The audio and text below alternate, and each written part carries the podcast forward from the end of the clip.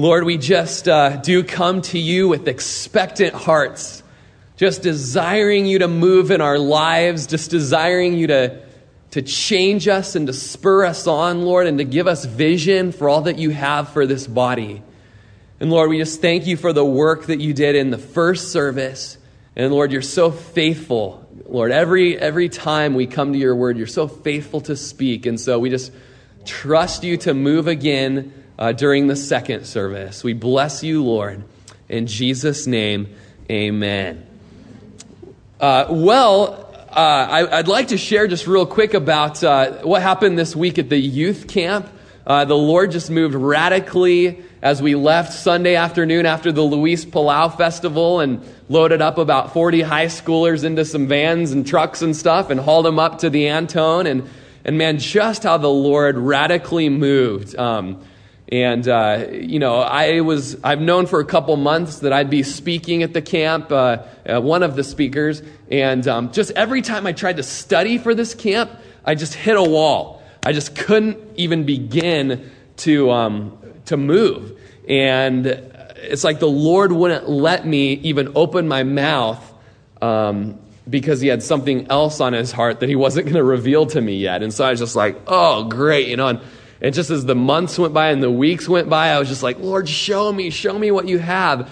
And um, nothing, just absolutely nothing. And as we're driving up to the camp, I was in my own car and I was like, help, God, help, show me what you have for the youth. And nothing, nope, nothing. Okay. And, uh, you know, it's, it's worship time before the Bible study. And please, God, it's getting dark. And I'm like, holding my Bible up to the moonlight, you know, and I'm, please God, what, you know, and as we were worshiping, the Lord just put on my heart, uh, what that night was to be. And, and he just showed me himself in the first chapter of Revelation and his glory and his splendor and his purity with those eyes like a flame of fire. And, and he just showed me that where the youth were in this body, they were uh, you know, they were in many of the stages of the seven churches there in chapters two and three of Revelation, where, you know, they had left their first love, like the darling church of Ephesus. You know, they uh, had mixture uh, of the world in them, and it was, it was causing lukewarmness, like the Laodicean church. And so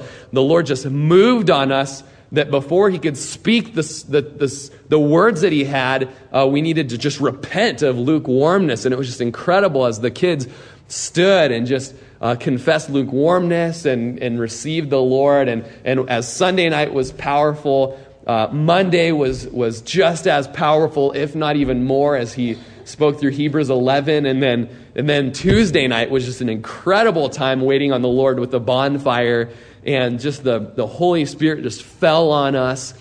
And it was just incredible as kids were crying out to be saved.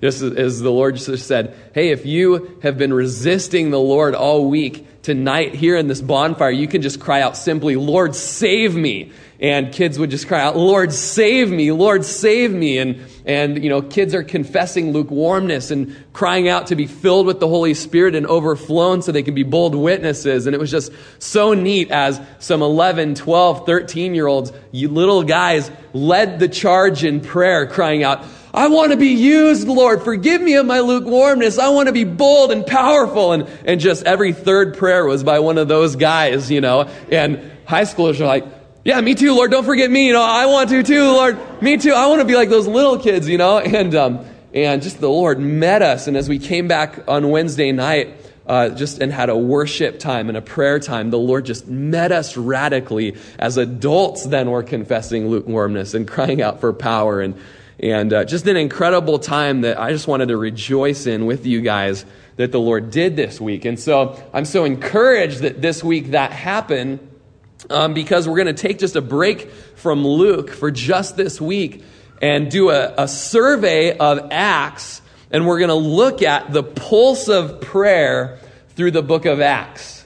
The pulse of prayer through the book of Acts. Now, the book of Acts is unique and special because of three things. It, number one, it bridges the Gospels to the epistles and, you know, if, if you didn't have the book of Acts, you'd be reading of the crucifixion and resurrection and then have no clue what Ephesus is all about or the region of Galatia or, or who's Paul, you know, we'd have no clue. So Acts is great for that.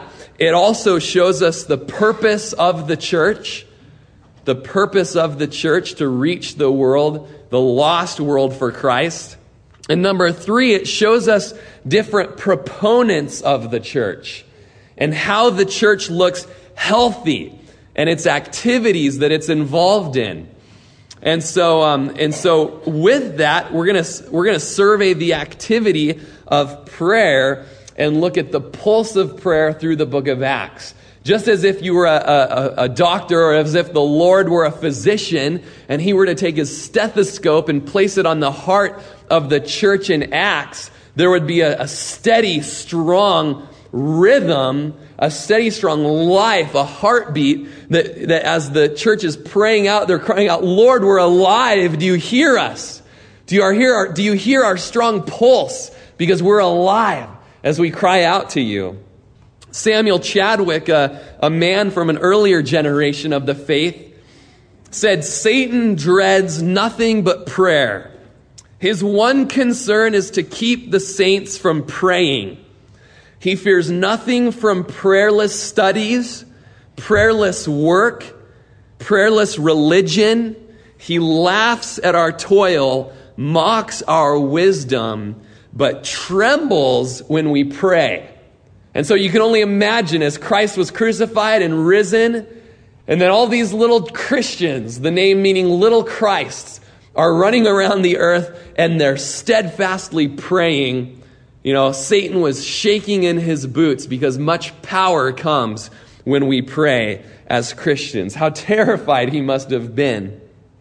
Well, let's go ahead and dig right into it. In Acts chapter 1, verse 12, we see the first giant heartbeat, the first giant pulse of prayer in Acts, in Acts chapter 1, verse 12, where it says, They returned to Jerusalem from the mount called Olivet, which is near Jerusalem, a Sabbath's day's journey.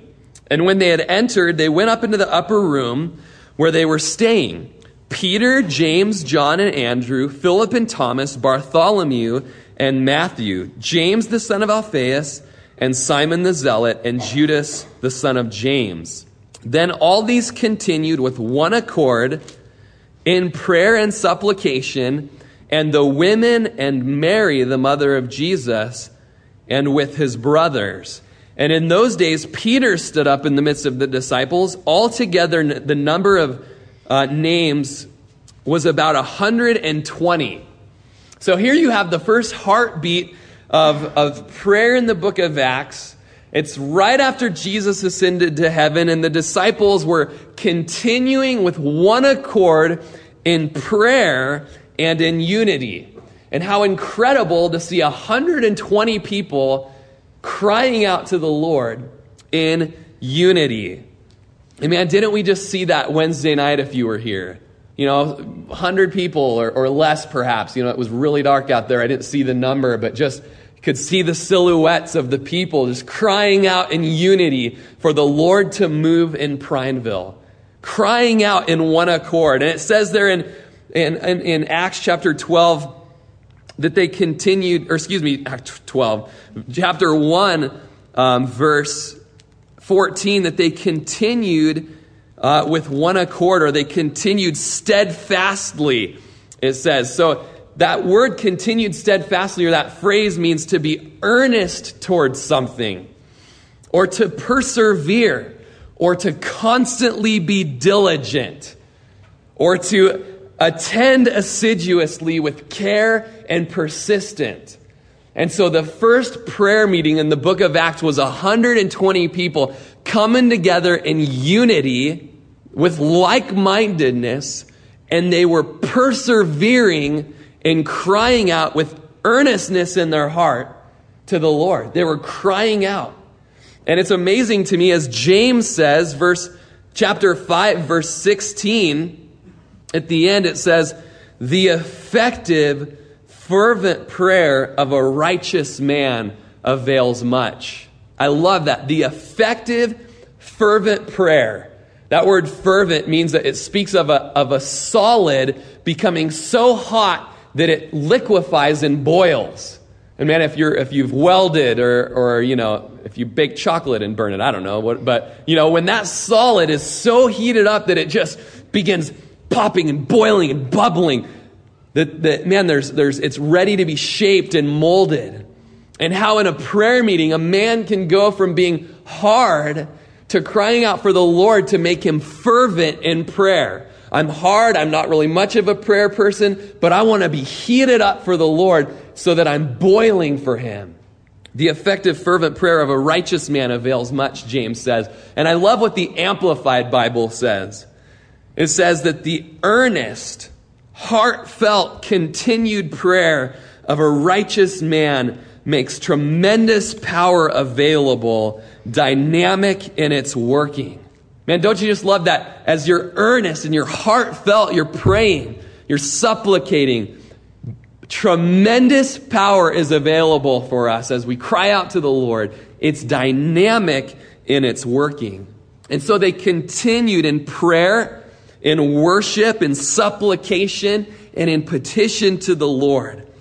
And the old cliche is so true that a church that prays together stays together. I don't know, sounds like an MC Hammer song, but that's like, you got to pray to make it today. Well, how about the church that prays together stays together? Yeah, that too, you know. But it's so true. A church that prays together stays together.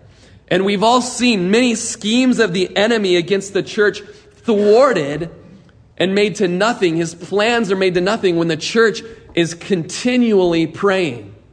And man, if you look, if you've ever been part of a church split, or you've ever been part of an unhealthy church, man, examine the prayer meeting of that church. Was there a prayer meeting where there was corporate prayer where the entire body could come and consistently, steadfastly continue with a purpose and persevere in earnest, fervent, boiling prayer? Was there a prayer meeting? How large was the prayer meeting? Was it even existent? And we see the first heartbeat of prayer in the book of Acts was a continual, fervent prayer meeting. And then in chapter 2, verses 1 through 4 of Acts, it says, When the day of Pentecost had fully come, they were all with one accord in one place. And suddenly there came a sound from heaven as of a rushing mighty wind, and it filled the whole house where they were sitting. Then there appeared to them divided tongues as of fire, and one sat upon each of them. And they were all filled with the Holy Spirit and began to speak with other tongues as the Spirit gave them utterance. So here they are again. They're in one accord. They're praying in one accord.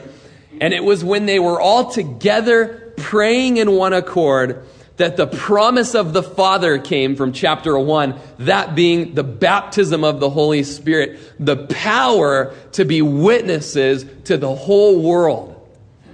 And they prayed in one accord. They prayed in unity. It wasn't necessarily that they got together. It was they prayed with the like-mindedness that the promise of the Father, they were crying out for the promise of the Father to come. There's the story of five young college students spending a Sunday in London, and they decided that they would go. You know, this was back in the 1860s. They decided that they would go to uh, the famous Charles Spurgeon's church there at the Metropolitan Tabernacle. And as they uh, were standing outside waiting for the doors of the church to be open, a man came out and said, You know, hey, how are you? Who are you? Blah, blah. Hey, would you like to come in and have a, a tour of the church? And they said, Oh, that'd be great, you know. And so he brought them in and showed them the sanctuary and kind of showed them, you know, the little coffee bar that they had there, you know, would you like an espresso and this and that? And, and he said, Hey, would you like to see our boiler room? And they were kind of like, uh, sure, you know, uh, it's really hot outside and not that big of a fan of boilers, but sure, take me there, you know. And he led them downstairs and back into a corridor where there was a room, and he opened the door, and it was there that he showed them 700 prayer warriors praying before the service. And he said, This is the boiler room. This is where the heat comes from in our church. This is where power is made available. And as he led them back outside, he, he introduced himself to actually be Charles Spurgeon himself. And so back in those days, you know, a, a, boiler room, you know, those boilers, they provided the steam that would power huge factory machines or even the littlest thing like warming your house.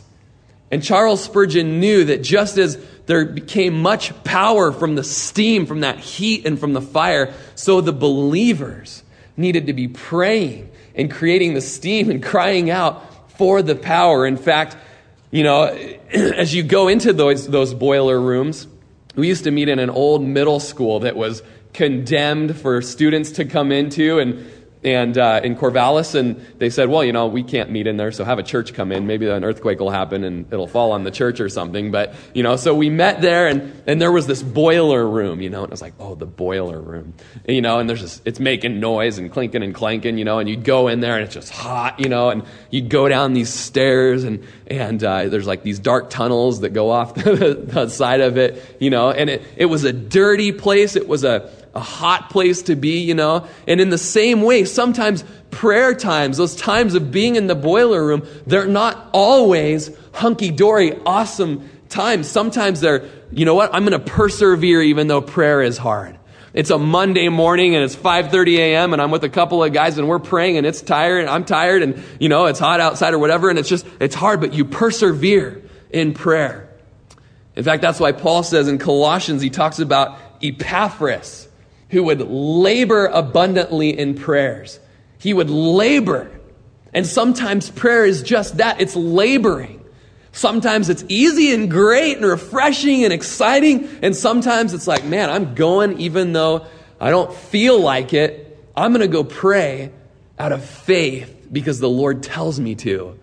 And I believe that it's going to end up bearing much fruit and bringing much power.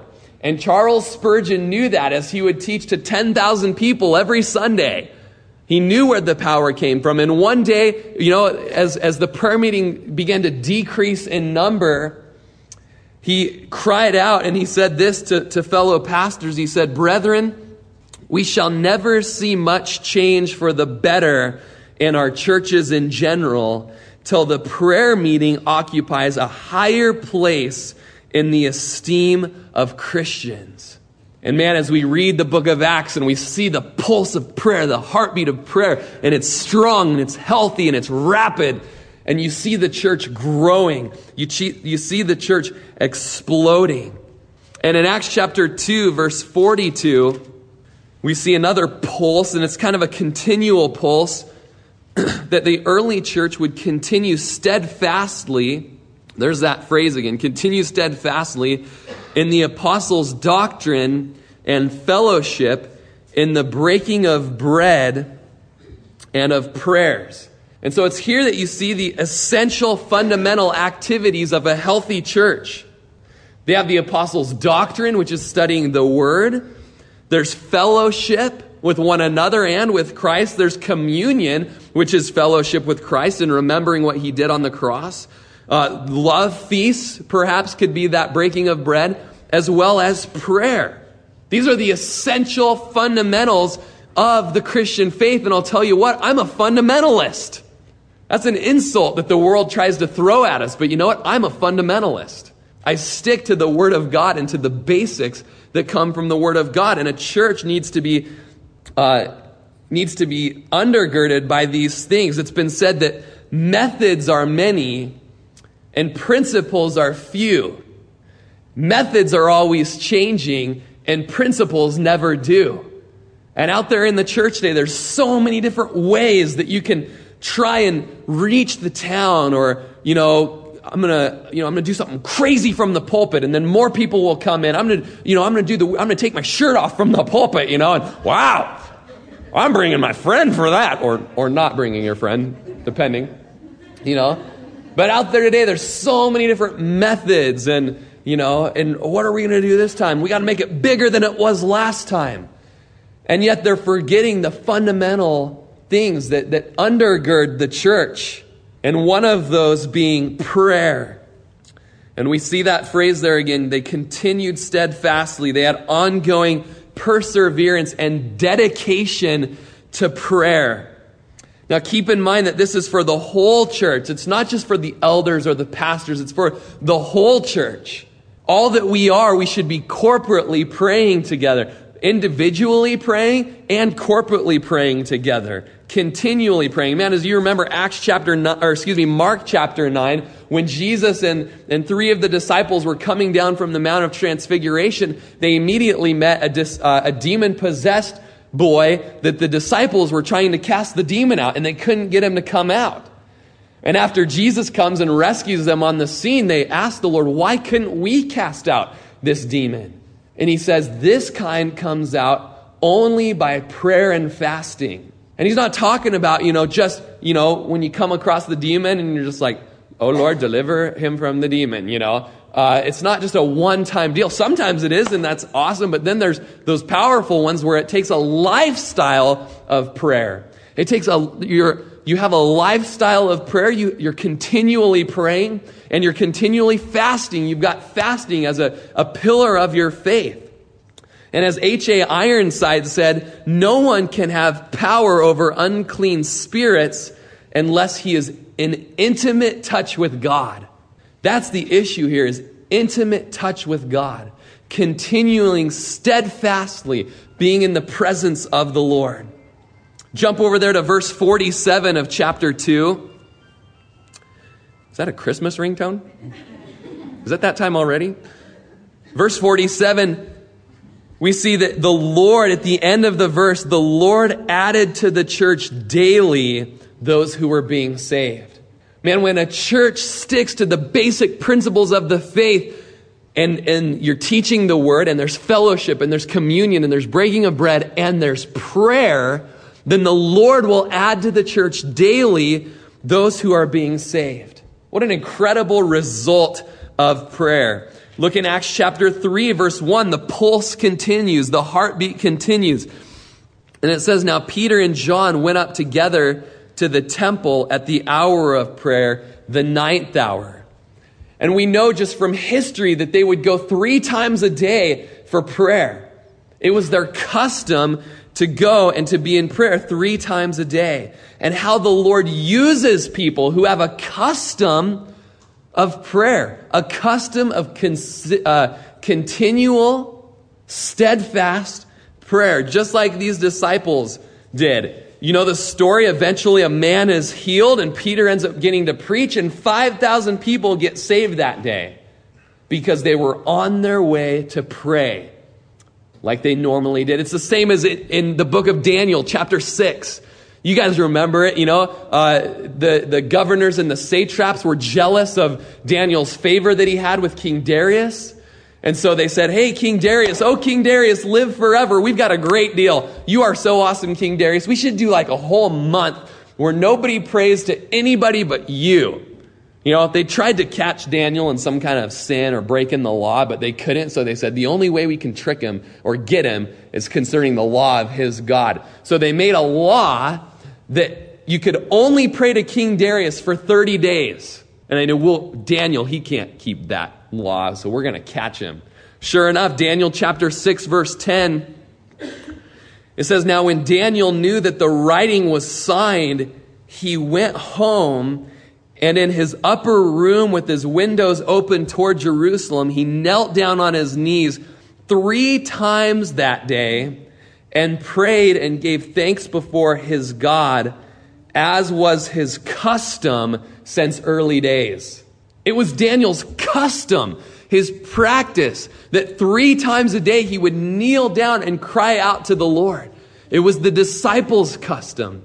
And the Lord uses those who have that healthy pulse, that healthy custom of prayer in their lives. To take a little sip after two Bible studies. The old throat's getting a little raspy. I feel like the guy on third day. No? Robert E. Lee, the uh, famous Confederate general from the Civil War, an amazing man of God. In fact, if you ever get the chance and you don't mind a little war movie, uh, rent Gods and Generals, and it's an incredible story of, of these men's faith back in the Civil War. Incre- whole separate issue. But Robert E. Lee wrote this Knowing that intercessory prayer is our mightiest weapon and the supreme call for all Christians today, I pleadingly urge our people everywhere to pray, believing that prayer is the greatest contribution that our people can make in this critical hour. I humbly urge that we take time to pray, to really pray. Let there be prayer at sunup, at noonday, at sundown, at midnight, all through the day. Let us pray for our children, our youth, our aged, our pastors, our homes. Let us pray for our churches. Let us pray for ourselves that we may not lose the word concern out of our Christian vocabulary. Let us pray for our nation. Let us pray for those who've never known Jesus Christ and redeeming love, for moral forces everywhere, for our national leaders. Let prayer be our passion. Let prayer be our practice. And man, just reading that, going, man, is prayer my practice? I want it to be my practice. I want it to be my custom. I want it to be a, a habit, a healthy habit. You know, there's a, a funny story that I read recently of a, of a woman that went to a church in Tennessee.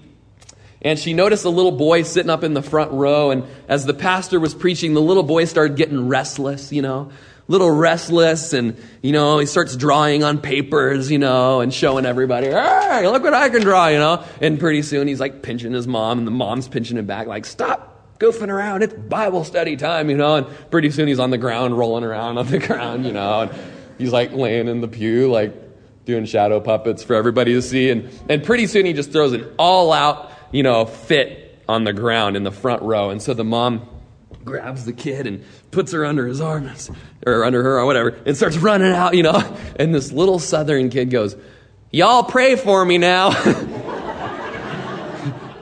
you know, and, you know, for some of us, that's like, that's pretty much the time that we pray. You know, oh Lord, help that little boy have some. It's okay to be chastened. Help him be chastened. Okay, you know, and, and that's it. You know, it's like uh, that's like the the most we pray is very rarely. You know, um, you know, we're about one step above rub a dub dub. Thanks for the grub being you know our main prayer pulse of the day. You know, Thank you, Lord, for this food. Woo! You know, and that's like all the Lord hears from us all day, you know, or we're like the, you know, the most that we pray for our friend with encouragement is one step above putting your arm around him and just saying, Hakuna Matata, my friend. Hakuna Matata. You know, I was watching The Lion King yesterday. We found it in an old box and, you know, it means no worries for the rest of your day. Okay, but, you know, and that's like, yeah, I'm a prayer warrior. And, and you know, it's, it's, like, man, for some of us, that's like, that's good. That's like our great prayer life, you know? But, you know, as, as you put the finger to the, the pulse in Acts, you see a strong, steady pulse, not a blah lump. Blah lump. You know, I mean, if you were a nurse and you're like, ooh. Well, he's not dead, because about every 10 minutes that heart beats, I've never seen that before. Uh, doctor, um, we have an issue over here. I think there's an alien in this guy's body. But, uh, you know, no, it was a steady, it was a healthy, it was a strong heartbeat, pulse, consistent and powerful. It was a practice, it was a custom, and it ought to be our practice and our custom as well. And as you look at Acts chapter 3, verse 13, you see that when they saw the boldness of Peter and John, and perceived that they were uneducated and untrained men, they marveled and they realized that they had been with Jesus. They had been with Jesus. They knew that they were untrained guys. They were fishermen. They smelled like fish. They looked like fish, you know. They're, they had nets all over. They had like nets on their arms. That was a little weird, you know, and stuff. But, you know, a little bit, but man, they had been with Jesus. And they marveled at that. And they couldn't argue with them because they had been with Jesus. The same is true for us today. As we've been with Jesus, as we spend time with Jesus, and we know that we can do that how? Through time in the Word, through communion, through fellowship with one another, and through prayer. And I want to encourage you guys today what's the strength level of those areas in your life? You know, here at Calvary Chapel, we, we major in teaching the Word. We have barbecues and potlucks and ultimate frisbee games. I don't know, whatever, you know, I'm new around here. But, you know, we're pretty strong in fellowship. We could probably grow in the fellowship area. You know, communion, where we have communion, remember the cross of Christ. But where are we at in our prayer lives, on, on the level, on the scale? Where are we at? Where are you at personally? And where are we at together on that prayer scale? And I just feel the Lord is just showing me we can grow in that area.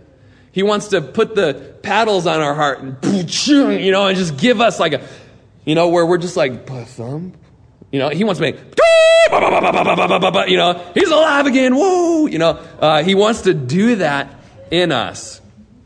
In Acts chapter 4, verse 23, we see a, an amazing prayer that we're going to come back and close with. And then in Acts chapter 6, verses 1 through 7, says, Now in those days, when the number of the disciples was multiplying, there arose a complaint against the Hellenists, or excuse me, against the Hebrews by the Hellenists, because their widows were neglected in the daily distribution. Then the twelve summoned the multitude of the disciples and said, It is not desirable that we should leave the word of God and serve tables. Therefore, brethren, seek out from among you seven men of good reputation, full of the Holy Spirit and wisdom, whom we may appoint over this business but we will give ourselves continually to prayer and to the ministry of the word. And so you see the elders and the pastors in the early church giving themselves continually, there's that word again, uh, to the word of God and to prayer. And you know what? Every ministry in the church should be undergirded by those principles, should be majoring in the word and should be majoring in prayer. And then as you look at verse 7, you see what happened when you do that, when you commit to that. Verse 7 Then the word of God spread. And the number of the disciples multiplied greatly in Jerusalem, and a great many of the priests were obedient to the faith. Man, I don't know about you, but that's right up there with chapter 2, verse 47. And the Lord added to the church daily those who were being saved. When a church will pray and major in prayer and continue steadfastly in prayer, salvation happens. Incredible fruit happens. People are broken loose of, of bondage. And man, are you catching the vision of prayer? Are you wanting to be like, like these here? Are you wanting the word of God to spread in number and, and the number of disciples to multiply greatly in Prineville? I know you do. You probably do more than I do. You guys know the faces. You guys know the names. You guys know the, the, the voices out there that are just crying out for redemption. And man, if we would set our face to pray, what revival would come, what strongholds would be broken.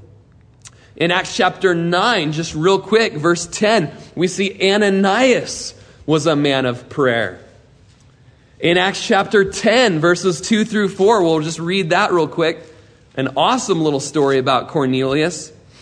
Verse 2, he was a, well, we can just read verse 1. There was a certain man in Caesarea called Cornelius. He was a centurion of what was called the Italian regiment, a devout man and one who feared God with all his household, who gave alms generously to the people and prayed to God always. And about the ninth hour of the day, he was uh, saw clearly in a vision an angel of God coming and saying to him, Cornelius. And when he observed him, he was afraid and said, What is it, Lord? So he said to him, Underline this, guys, your prayers and your alms have come up for a memorial before God. You guys, this was Cornelius. He was a Gentile and he wasn't even saved yet. He was a guy that, that was seeking after God. He was praying. He was giving. The Holy Spirit was was showing him his need for the Savior. He was ripe for the pickings, and the Lord was going to send Peter to come preach the gospel to him. But before he was even saved, his prayers were as a memorial before the Lord. Imagine what this man was like as a believer. He was devout, he was giving both of his money and of his time because he was devout in prayer.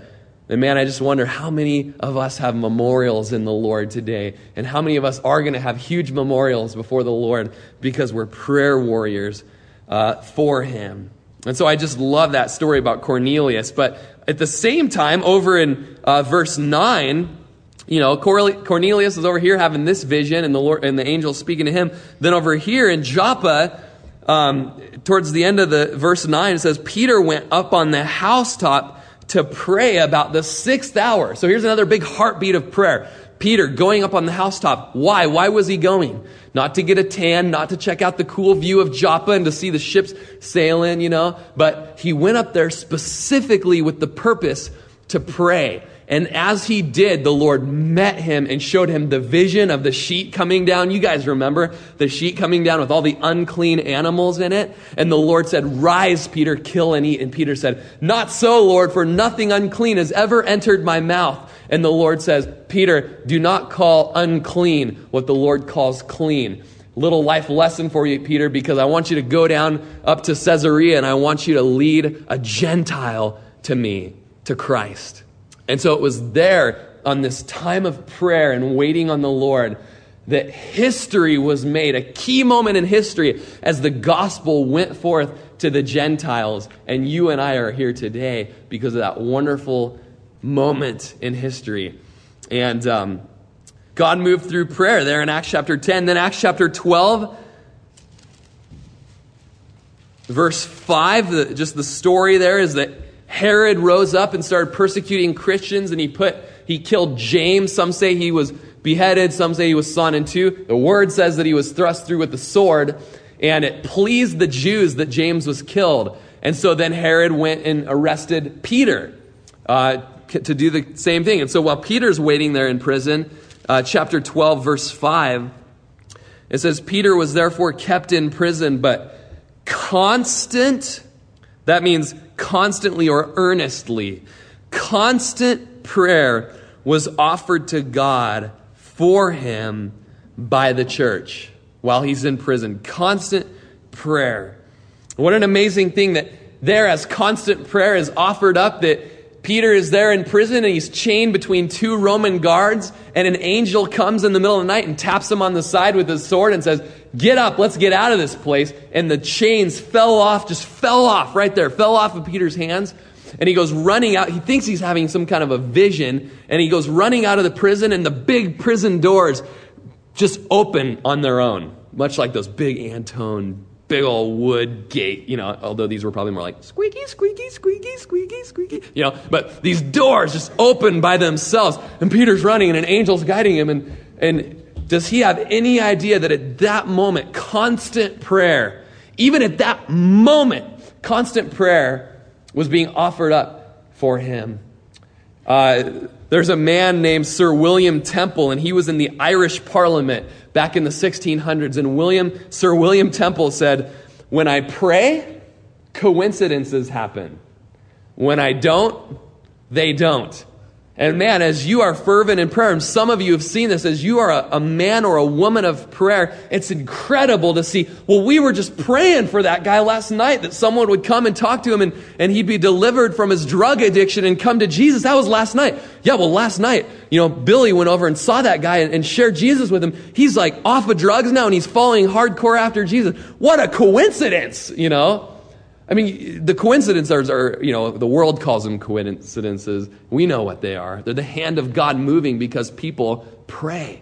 And so you guys love the story as much as I do because there in verse 12, we see the prayer meeting happening that was responsible for moving the angel to get over there.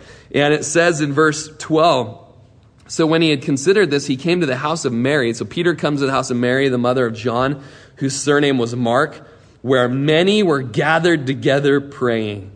And as Peter knocked at the door of the gate, a girl named Rhoda came to answer.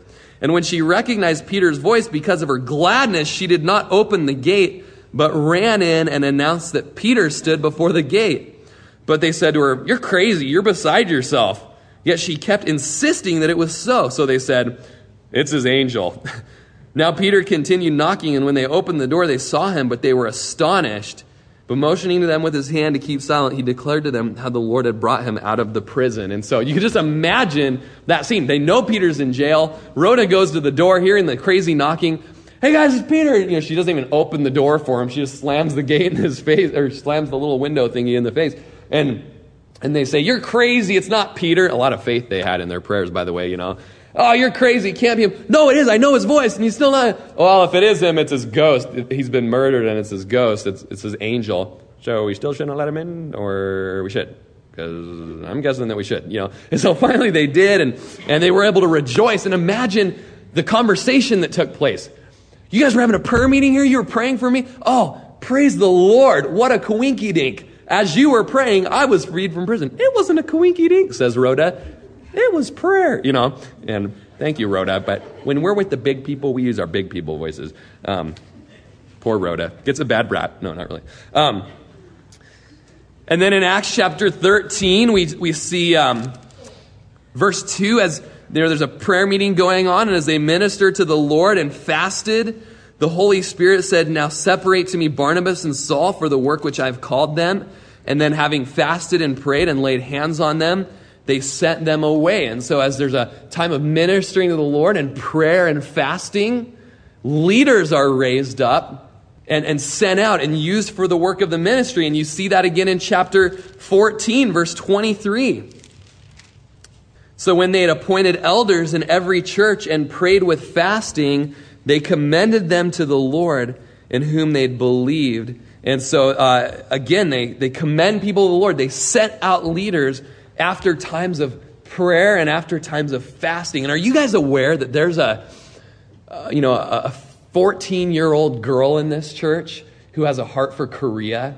Are you guys aware of that? I mean, that's crazy. In Prineville? What? You know, a 14 year old girl who has a, a heart for Korea and she decorates her room in Korean and she is learning the language. And I'm always, what's the Korean word of the day? You know, and she tells me and I forget, but, uh, you know, we have a 14 year old girl in this church who has a heart for Korea. Let's get her to the prayer meeting on a constant basis. And imagine if, you know, for three more years we just continually supplicate on her behalf, what kind of an individual we will have to send out from this church. And there's many more just like her, I'm sure. And then in Acts chapter 16, as we move along and just keep feeling the pulse and the heartbeat of prayer through the book of Acts, Acts chapter 16, verse 13, Paul and Silas had been sent out, like we read, and they go to Philippi, and it's there, verse 13, and on the Sabbath day we went out of the city to the riverside where prayer was customarily made, and we sat down and spoke to the women uh, who met there. Now, a certain woman named Lydia heard us. She was a seller of purple from the city of Thyatira who worshiped God the Lord opened her heart to heed the things spoken by Paul. So the church in Philippi starts by a woman's prayer meeting. A woman's prayer meeting starts this church in Philippi. Isn't that incredible? I did a study on this as, as we were going through that week of fasting. I'm always talking about it. was such a key time in my life. And as I'm reading this, I put a little note in my journal. I put, Lord, may a, a prayer meeting start the church that you lead me to plant.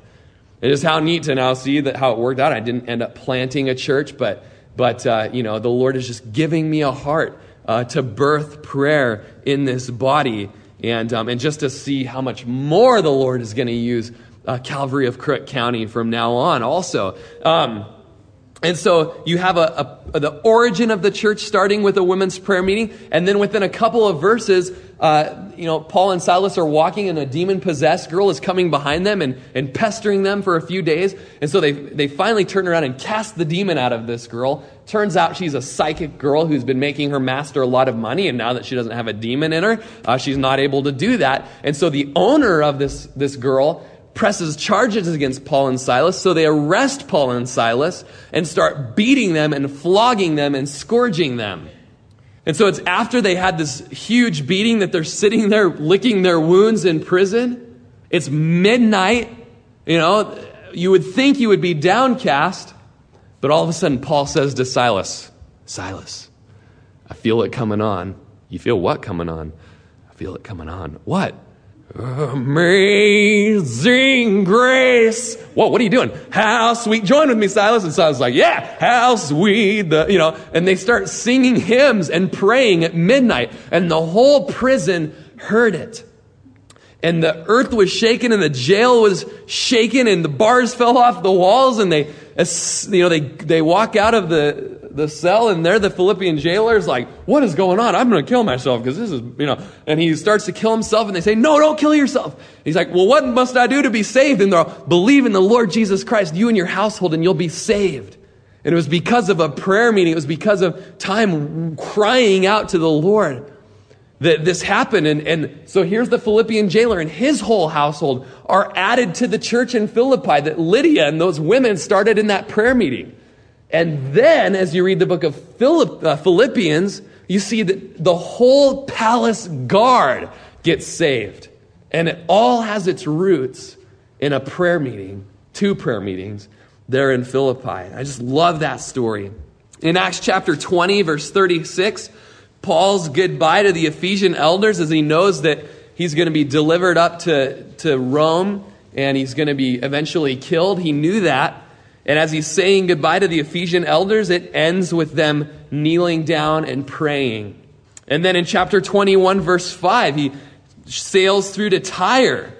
And they all say goodbye to Paul by kneeling down on the sand of the shore and by praying. And how public prayer is such an incredible witness, I've noticed. And it's just so neat because about two weeks ago, the, the church staff, we all took a hike up the face of the lookout and uh, Gail met us up there with a guitar, and we, we worshiped the Lord and we prayed over the city as a staff. And two guys pull up in a Bronco and they look over and they, before we even started like even anything, they just knew we were believers. And they came over and they joined us. And it was just this incredible time of fellowship with these guys as we prayed over the town. And, um, and so here they, you know, they kneel down on the seashore and, and pray another pulse there. And then, so we'll close just by looking at Acts chapter 4, verse 23, and looking at the longest recorded prayer in the book of Acts.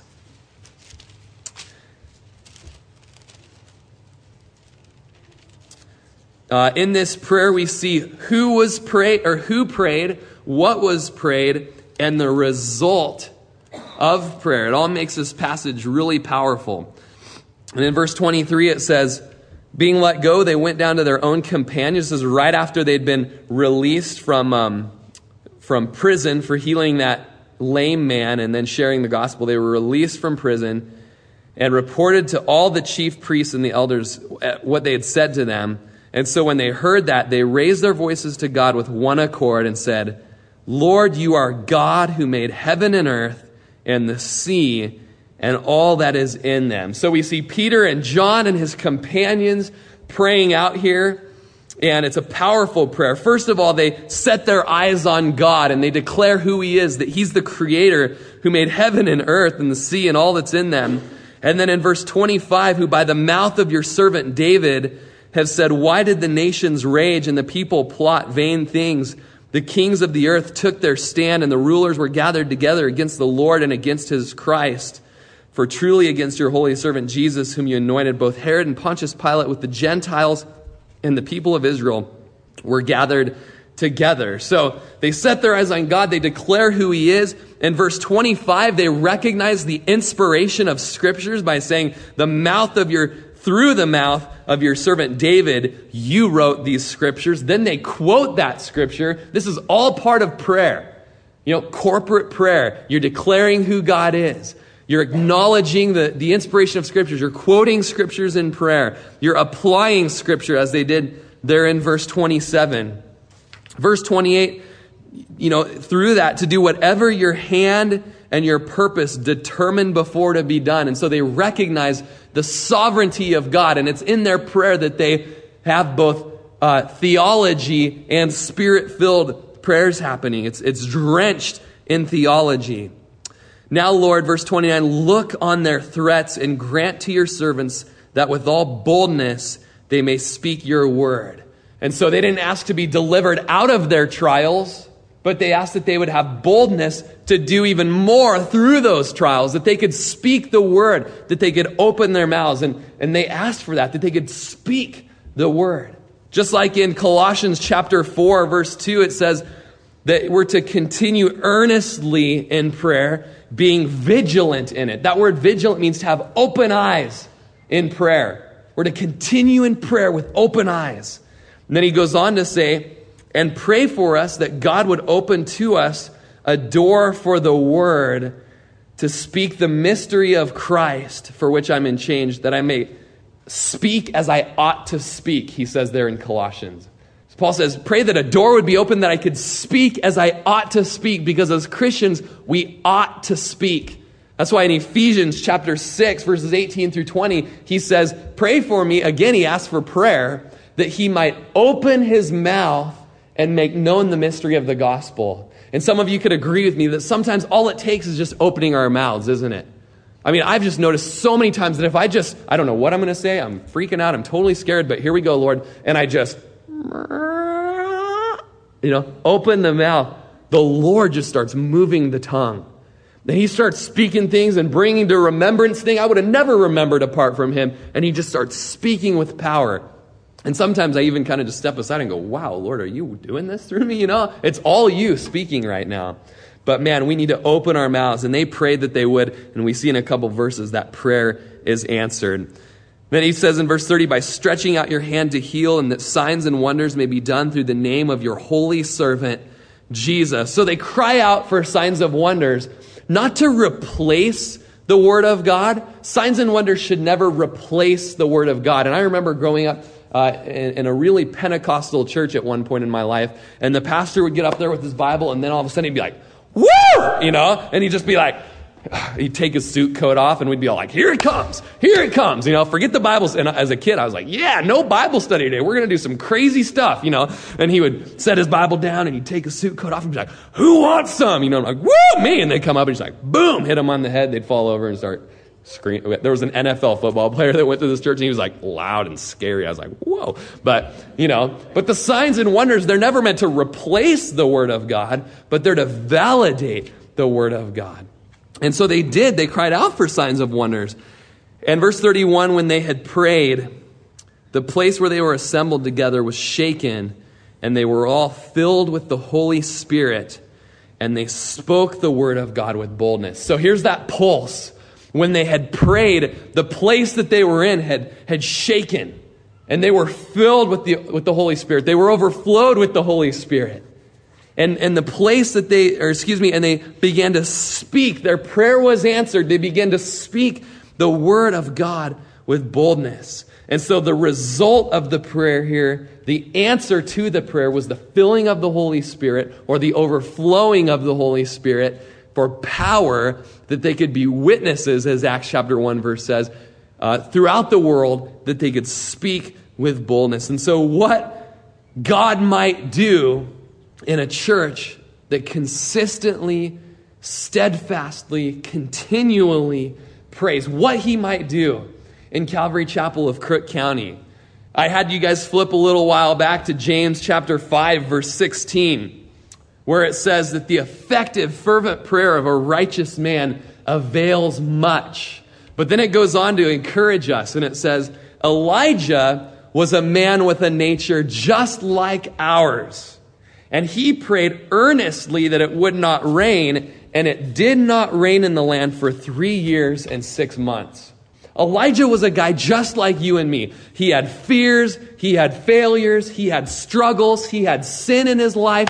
He struggled, you know, he had a pity party for himself. You know, he thought he was the last prophet left in the world and that Jezebel and Ahab were going to come and kill him. And he didn't know that Obadiah was storing up a hundred prophets in a cave, keeping them safe. And, and, you know, he thought he was the only guy left. He had this pity party the whole time. He's just like us. We have pity parties all the time. And he says, and the Lord says, okay, proclaim a fast. And in, in 1 Kings chapter 17, verse 1, he, or not a fast, uh, um, famine or no rain, lack of rain, drought. And, uh, and so he does that. Chapter, chapter 17, verse 1. And, and the rain stops. And then three and a half years later, in 1 Kings chapter 18, after the amazing Mount Carmel victory of the Lord, you guys know the story, the fire coming down and consuming the sacrifice. After that happened, Elijah is up on that mountain, and, and, we'll be there together someday, Lord willing. We'll go on that Israel trip and we'll sit on Mount Carmel and we'll read this story. But as, as Elijah is there, a man with a nature just like ours, the Lord says, okay, it's time to bring the rain back. So start praying for rain. And so Elijah says, Lord, Bring back the rain. And he has his servant up there on the hill with him. And he goes, Look over there towards uh, the sea and see if the rain, you're about 20 miles away from the sea. You can see the sea from Mount Carmel. He says to his servant, Go see if the rain has come. And, and the servant goes, No, there's no rain. He's like, well, Lord, please bring the rain. You know, I'm crying out for the clouds and the rain to come. Look, nope, no rain, no clouds, you know. And so seven times they pray that. I mean, I would have given up after like the second time, you know. Seven times.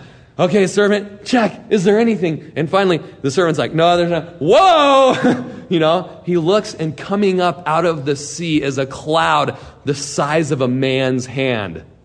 Get ready for a storm, buddy. You know, we got a huge cloud system coming in, and it's like, you know, and, uh, and, you know, then here comes the rain. But he was a guy just like us. What would happen if we would cry out, just like he would. The church was a church that prayed and they supplicated and they waited on the Lord. And as we hold the Lord to Isaiah chapter 40, verse 31, that those who wait on the Lord will renew their strength. They will run and not grow weary. They will walk and not faint. Just like Elijah up on the mountain, he waited on the Lord and he prayed seven times. And then it says, after he waited on the Lord and the rain came, he took his robe and he girded it up and he ran and he overtook Ahab's chariot. He ran and he, and he did not grow weary. He did not faint. The Lord will do that for us as we consistently pray and cry out to him. The early church was a church that pulsed with intercession. And in Revelation chapter 5 verse 8 and 8 chapter 8 verse 4, there's two different accounts of the prayers of the saints being in these giant bowls in heaven. The prayers of the saints, they're, they're like this incense, and the angels would pour the bowl onto the fire, and it would smoke and just fill the, the, uh, the, the throne room with the glory of God. And man, how if, if Crook County Calvary Chapel had its own bowl up there, you know? How big would it be? What are, what's our prayers like right now? How much incense is going into those bowls? I mean, is it like, yeah? Or is it like, all right, here's a little from Calvary Chapel, Crook County. You know, may it be bringing in the forklift with the, you know, the bull from Calvary Chapel, Crook County. You know, like, Lord, do that in our church. May there be so much incense rising from this place. And as you can probably get at from this Bible study, the Lord has burdened my heart that this church have a consistent weekly prayer meeting where the whole body can corporately come together and cry out to God and wait on the Lord and, and intercede and pray for marriages that are hurting and pray for people that are involved in bondage and addiction and cry out for this town that we'd be saved and cry out for ourselves and just sometimes just be silent and wait on the Lord and seek the Lord for vision on how to reach this town. The Lord has just been burdening me and not just now, but it's something that He's been creating in me over the last few years. And especially these last few months, like, oh, that we might have a pulse. In fact, as the Lord was moving on me, you know, I felt like, you know, I kind of had like one idea, like something to name this prayer night. What should we name it? And I had one idea. And then as I was studying for that youth retreat, the Lord goes, No, Rory, I want you to call it the pulse. It'll be a time during the week that the Lord can put his his finger on the throat of Calvary Crook County and feel the pulse. And in the same manner that an EMT would do that and know the victim is still alive or the victim is healthy. He's not even a victim. You know, and, and now that my wife is, is pregnant, you know, and, and we go into um, the, the doctor with Russell, you know, who, you know, he's kind of figuring out what's going on inside his mommy's tummy, you know. And we go in there and, and the doctor gets the ultrasound and puts it on the stomach and and all of a sudden, whoosha, whoosha, whoosha, whoosha, whoosha, whoosha, whoosha. And Russell, you know, he's playing like with a dinosaur, and we're like giving him a sucker so he won't throw a fit, and he'll be like, oh, that's baby sister. That's baby sister. You know, in the same way, you know, that the Lord might hear whoosha, whoosha, whoosha, whoosha, thump, thump, thump from Prineville. That he might feel the pulse, that he might hear the pulse and know that there's life. You know, and I was sharing that with my buddy Johnny, who was going to move to Wyoming with me. He goes, dude, the pulse brings life throughout the whole body, just like prayer brings life throughout the whole body of Christ. And I was like, oh, yes, you know, Lord, jumpstart our hearts. And I know that you guys are, are people that, that believe this and, and want this. And may the Lord work this in us. A weekly prayer meeting, a night combining waiting on the Lord, interceding, supplication, waiting on the Lord, worship, and the using of the gifts. It's the lifeblood of any church. And this is a healthy church. I'm so blessed to come to a healthy church. We're already healthy. Imagine, you know, given more of a thrust, how much more healthy we can be, and what the Lord can do in us even more.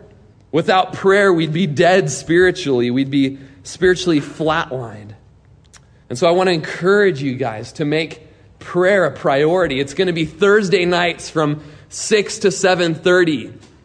And there are going to be so many things that are going to compete with this night. But I'll tell you what, we're going to spend time with the Lord. And that word spend speaks of cost. We're going to count the cost and we're going to spend time with the Lord. And it's going to be hard because you're going to have to give up Thursday night when Lost is on, you know, on ABC. TiVo it. I don't care. You know, you're going to have to, you know, maybe, I don't know, maybe the Lord's moving you to quit a sport you know, you're going to have to give up that evening where you're, you know, sitting in front of the TV or hanging out with the family and you can bring your family to prayer together. It's going to cost. But you know what? Just like we were studying in 2 Samuel, where David was going to make the offering there on the threshing floor because of the plague that he'd brought on the people. And Orniah offered to give the, the oxen and the equipment to make the sacrifice and it would have cost David nothing. And David says, No, I must pay for it myself. For how can I offer to God that which costs me nothing? It's going to be a cost. It's going to be at times a boiler room type experience where it's hot and it's laborious. But man, it's worth it. And power will come. It will heat the church. It will heat the city and God will move. It's been said that you can tell how popular the church is by how many people attend Sunday morning. And you can tell how popular the pastor is by how many people attend Wednesday night. But you can tell how popular Jesus is by how many people attend the prayer meeting. And, you know, I don't say that in like a condemning way or anything like that, but man, we're all too busy to pray, aren't we? There's, you know, there's no night of a week that's a good night uh, for our flesh to give up an hour and a half to pray. But we're going to do it and we're going to discipline our bodies, just like Paul said, and bring our bodies under subjection and just watch as it gets easier. You know, in Corvallis, our prayer meeting night was on Saturday night. And always like, man, if I'm ever a pastor, it's never going to be on Saturday night. That's like the worst night. And then now that I'm here, I'm like, man, Saturday night, it, it, it has the potential to be an amazing night. And the elders, as we prayed, we chose Thursday night. But, um, and also, man, how often, as I knew that it's Saturday and We've got prayer meeting off in the distance. How often I'd just be like, oh, prayer meetings tonight. And yeah, I like prayer meeting, but oh, I don't really want to go today. And what can I do to get out of it? And what can I kind of bring on myself to like, oh, I've got to go to Portland to pick up that thingamajig. You know, I can't be at prayer. And, but as I discipline myself and said, no, I know it's important, I would go and just be so refreshed and so encouraged. And so, man, I encourage you guys to try and be there every week and to discipline yourselves to be there and to make it an I get to thing rather than I, I have to thing. And just watch what the Lord will do. Watch how the Lord will heal your marriage. Watch how the Lord will bring you out of bondage and watch how the Lord will give you victory in certain situations and watch how the Lord will give you power. Just watch. I dare you to commit and I dare you to be consistent and earnest. I was just listening to an Alistair Begg study, one of my favorite pastor, and he just said, uh, he said, So often churches discover people aren't up to it. It takes a tremendous commitment to do it. They discover people would be happier without it, and so they just let it go. It's so possible to do this in relationship to prayer, and that would be a great mistake. And you know, I'm so blessed as I share this with the elders, this heart, this vision, that they're like, oh, praise God. I'm, I catch the vision and I see it in Acts and I know that the Lord wants to do it in this church. Man, may we catch the vision today. Let's go ahead and pray and we'll go ahead and have uh, Stuart come up and the worship team and let's just respond to the Lord and to, you know, and I just felt as I was at one o'clock last night, I was just on the, on my face in the couch, just praying and I just so wanted to deliver this vision rightly. And I kept telling Lindsay, oh, I just, I want to birth the vision to the church rightly. And she's like, why do you keep saying birth the church? Stop doing that. You know what I mean? You know, but, and as I was crying out to the Lord last night, he just said, Rory, it's not your vision. It's, it's not your thing, Rory. It's my thing. It's a church thing. And so, Rory, I'll deliver it. And so, as we close, we just want to respond to the Lord. And, and just as the, uh, the two disciples were walking with Jesus on the road to Emmaus after Jesus rose from the dead, and they spoke to him, they didn't know that it was Jesus at first, but man, after they were done talking, they said, Man, didn't our hearts stir within us as we heard him speak? And man, I pray that today your heart is stirred within you for prayer, for consistent, earnest persistent prayer. And that corporately we could join each other and cry out for this town and cry out for our families and just see what God would do. And so as we close with this song, just in response, if your heart is stirred as we sing, I just encourage you to stand up and just say, Lord, my heart is stirred as I see the pulse of prayer through the book of Acts. I want that in my life. I want you to put your finger to my heart and feel me alive in prayer. And man, maybe as you respond, just say, Lord, I purpose in my heart to be at the prayer meeting as often as I'm able. I purpose in my prayer. I recognize that it's important.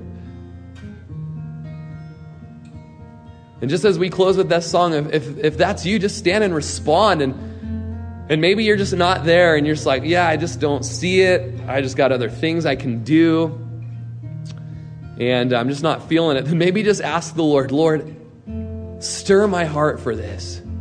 As I know it's in your word, stir my heart for this.